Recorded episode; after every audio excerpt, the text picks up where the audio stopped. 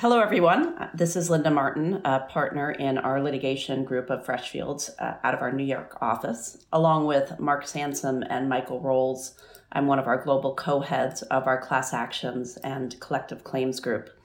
I'm pleased to welcome everyone to this podcast where we're going to focus on some of the points we discussed at our recent webinar on mass claims across the pond, comparing and contrasting risks. That was part of a larger global webinar series we've been doing on various challenges and developments in connection with class actions and mass claims regimes across the globe. During this podcast, we're going to look into how to deal with a couple of the challenges faced by those on the receiving end of mass claims, and focusing on two aspects in particular disclosure or discovery, uh, and defeating the class. To discuss these issues, I'm joined today by Simon Duncombe, a partner in our London office, Doru Gavril, a partner out of Silicon Valley, one of our new offices, and Anne-Laure Vincent, counsel in Paris.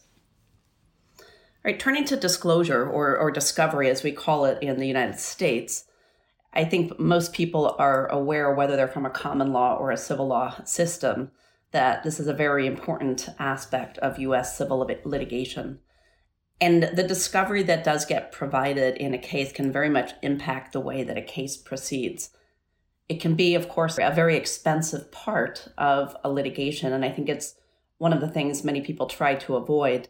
But one thing that we have found as class actions have proliferated across various jurisdictions across the globe is that trying to manage uh, the way that discovery will get handled across borders up front can pay dividends later uh, down the road. So it may be a little bit more costly, for example, to think, well, what will I do if this class action, if this mass claim becomes something that spreads outside of the jurisdiction where it was initially filed? But if you think up front and you manage those document uh, costs up front, you can sometimes stop the seepage of discovery from crossing borders. Anne-Laure, how are you finding um, in civil jurisdictions that the impact of discovery, or what are you finding the impact of discovery has been in class actions in France? Well, well, actually, the extensive handing over of documents that you have in the US and the UK, especially those that are unhelpful to a party's case, is really not something that we're used to in civil jurisdiction. Save a few exceptions, our clients are used to limited disclosure of documents and mostly those helpful to their own case.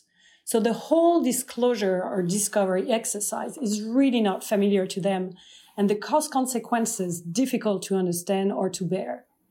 But Doru, as you and I have discussed, there are strategies that can be used to try to deal with this. There sure are, Anne-Laure. Uh, there's a lot that you can do proactively. So um, there are two strategic vectors, the way I like to think about them, to pre-litigation conduct that can really help after discovery has begun. One is substantive and one is procedural. With respect to the substance part, one thing that you can do is really protect your principals, the high level officers, the board.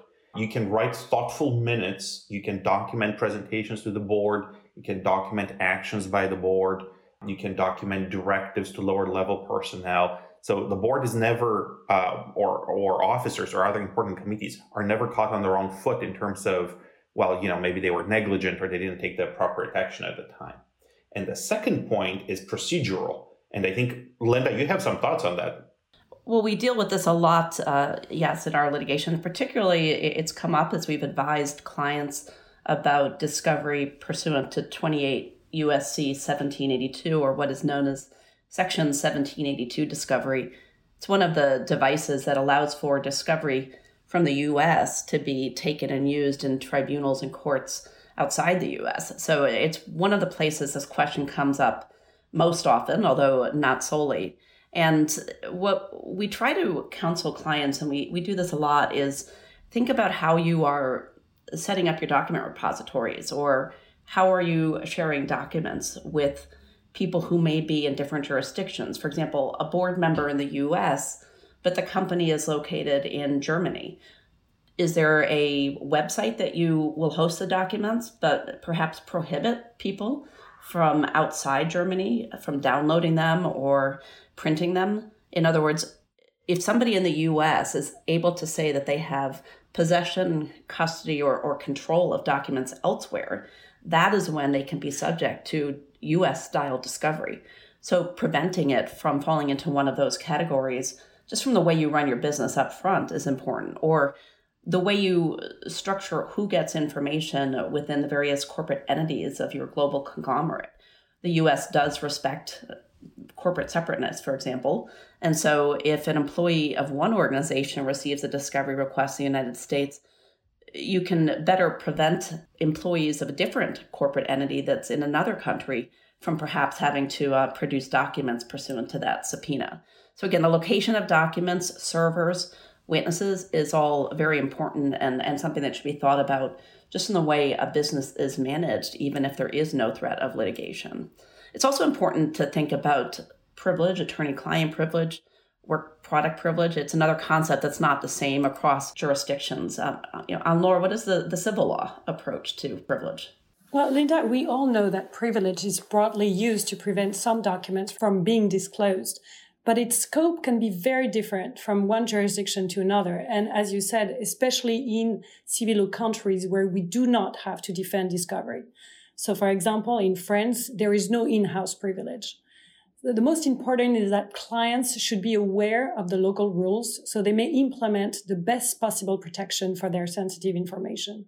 I think ultimately, whatever the regimes in the different jurisdictions, and whatever is said about limiting the excesses of the US system, which it seems every non US country is trying to do as they implement their own regime, all defense lawyers in the various jurisdictions in which we've worked are seeking ways of defeating the class. So rather than just say the discovery aspect of protecting your client, there are the substantive ways to, uh, say, defeat a class action. Why don't we turn to Doru, who can start to address some of those? Sure. And I think the first thing that you need to do is think about your regime and your jurisdiction and identify the inflection points in the life of that lawsuit. They will vary by jurisdiction uh, but they will exist in every case. And so let's discuss really quickly some of the tactics that we have used very effectively in my own practice in securities litigation in the US. Uh, and I think that many of them can be tweaked and adapted to local conditions in other developing regimes. And, and Simon and I are going to try to do that live. So the first thing is think about challenging the class representative or the class composition are there standing requirements maybe that they haven't met or that a part of the class wouldn't be meeting? For example, in a shareholder derivative lawsuit, the shareholder needs to have held stock continuously and contemporaneously. Have they done that? Can you test it? In a stock drop securities class action, the shareholder must have experienced the losses and or purchased in a specifically challenged offering. So those are important critical threshold requirements. Simon, what do you think?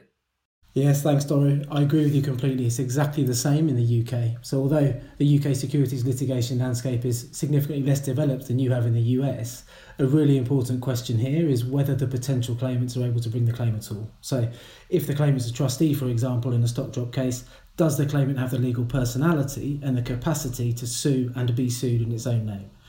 And in terms of timing, it's a good opportunity sometimes to take these points and apply pressure really early on. So in the UK, that would be by way of preliminary issue application, a Part 18 request for further information, or even a potential strikeout application, actually.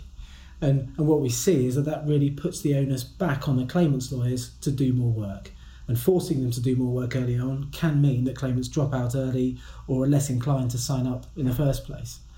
Um, moving away from um, securities class actions, there's a similar opportunity to do that in consumer claims, where we can require claimants to complete detailed schedules of claimant information, as we call them, to test whether they have a good claim and to really force them to do some work to, to allow them to join the group. So it's very interesting you mentioned this. These challenges are generally raised pretty early in US litigation as well. So I'll just give two examples. Um, in a recent case that we successfully concluded against a pharmaceutical company, our judge conducted a very early lead plaintiff hearing that resulted in the primary contender for the lead plaintiff to completely drop out of the lawsuit. And no other putative class representative came forward. So it was a very interesting dynamic. And the fact that nobody wanted to be class representative after being subjected to that scrutiny was very telling. Then you need to think very carefully about how you may be able to limit the class. It may seem like fairly boring, prosaic procedural step, but it can have a huge impact on the damages. In a, in a lawsuit a few years ago against a very significant provider of, of cybersecurity services, the plaintiffs were challenging a $1 billion secondary offering. What we did was to restrict the class to only those individuals who purchased stock on the day of the offering itself. And we reduced the quantum of damages so much that we could settle the case for $10 million or 1%. Thanks, Doru. That's really interesting. I mean, we don't have um, an equivalent standalone procedural step in the UK, but there are opportunities to limit or challenge the class at multiple different stages. Um, and one point at which that opportunity arises is when it comes to shaping the way that the court approaches the common issues. So, where a group litigation order is made in the UK, the courts tend to allow quite a lot of flexibility to the parties in terms of how they determine the class. And very often that's done through a process of negotiating what we call the standard minimum requirements that must be fulfilled to participate in one of our group claims. So, similarly to your example, a common SMR might well be that the claimant needed to own whatever the asset in the litigation um, relates to. So, whether it's a share or some other product at a very specific point in time. So, pretty much exactly the same as you were describing. And similarly, when it comes to lead case selection in the UK, there's another opportunity for the parties there. So, the parties have to agree, firstly, how many lead cases there will be and who from the overall court of claimants will act as those lead cases. And there's often a huge range of individual cases in play, which can really vary in terms of their merits and the likely damages consequences that would flow from their specific cases. So that means that selecting these lead cases is very time intensive, a really complex exercise, and each party is really looking to balance finding the cases that are representative of the wider cohort, but also ensuring that they are winning ones and they are helpful strategically for that party's case. So fascinating and can be a really important step in the UK. Now, handing back to you, I'm keen to hear about class certification in the US. Yeah, class certification is the next uh, leverage point or inflection point in our roadmap here. So, at class certification, defendants first get an opportunity to depose the class representative to determine their motivation, their commitment to the case. Believe it or not, that happened last year in a uh, litigation involving a very large social media company, where the day before we were supposed to take the deposition of the class representative, the class representative completely dropped out of the case. So, again, a very telling dynamic. There has always also been more recently innovation um, at the class certification stage, with more arguments being brought from the summary judgment stage, which comes later, to class certification to defeat, for example, loss causation and other things like that that I think we're going to be talking about in a little bit. That's really interesting. Um, we don't have as rich a history of class certification to draw upon as you, Doru, because the only opt out proceedings in the UK which have that step are competition follow on damages claims, and we're still very much finding our feet in how the certification step should work. But under the relevant competition appeal tribunal rules, the tribunal will ask itself whether the representative is the right person to represent the class. They check that there's no material conflict with the class members. They they ask themselves whether the class rep has got a plan for managing the proceedings and that they've got the right funding arrangements. So lots of criteria that they assess. And so far, these challenges have proved to be a bit of a roadblock here, actually, because it's been almost four years since the first claims were filed. And none of them have yet passed the certification stage. So I hope, Simon, that our uh, listeners today are also sensing that even though there isn't a formal procedural step in every regime, the same tools have a lot of applicability. And for example, the next step in US securities litigation in terms of finding a leverage point comes with loss causation. In a securities class action, you have to show as the plaintiff that the alleged misrepresentation was the proximate cause of the stock drop that harmed you. Defendants can attack loss causation in multiple ways. For example, they can raise legal arguments saying that the alleged disclosure, the corrective disclosure that revealed the truth, does not actually match any of the alleged misrepresentations. So the stock dropped for independent reasons. But more importantly, loss causation can become a battle of experts. So you have Professor so and so and Professor such and such, and the two of them discuss the economic implications of this the absence of a jury in European regimes may turn out to be a very interesting um, feature, perhaps, of those regimes in terms of instilling predictability and promoting a scientific approach to these issues that sometimes um, you're not going to find outside of a bench trial in the United States. Yes, thanks, Doru. I, I completely agree. Actually, listening to that, although obviously we don't have the same jury trial system as you would have for civil claims, the battleground for causation is just as crucial here. So again, it invariably involves multiple rounds of expert evidence, and there's one important additional challenge for claimants to overcome in UK shareholder class actions, which is reliance. So here, individual claimants have to prove that they relied on the event which is said to have caused the loss. So our courts don't allow claimants to rely on establishing that there was a general fraud on the market, as I believe you have in the US. So in practice, that can be really tricky for these claimants to show that they individually relied on the relevant announcements or the public information that was put out there.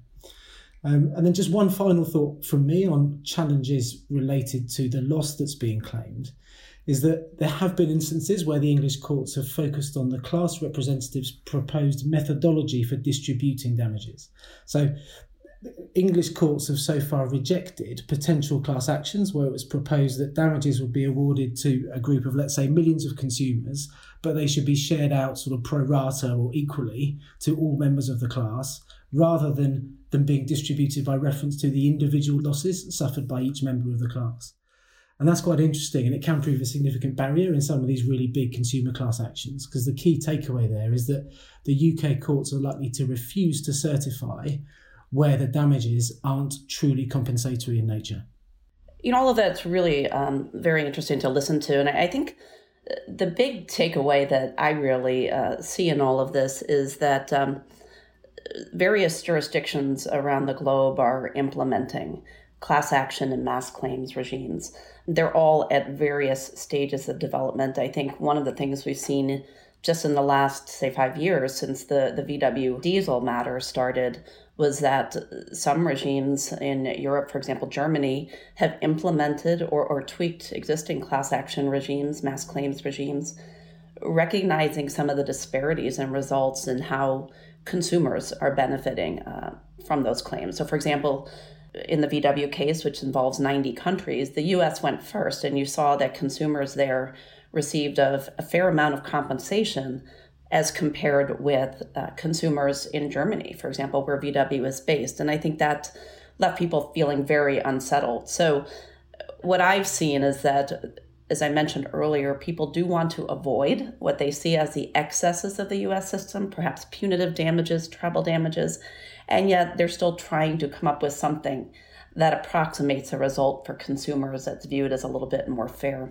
So I think there's going to be a lot more development in, in the years to come. And while we are at various points, uh, as Doru said, there is so much crossover between the various tools and, and what's happening in the US is being looked at as a, a roadmap forward. And I think there'll be a lot more learning we're going to see in the years to come. I want to thank you, Simon uh, Doru Anne-Laure, for joining me today, and thank our listeners for listening in.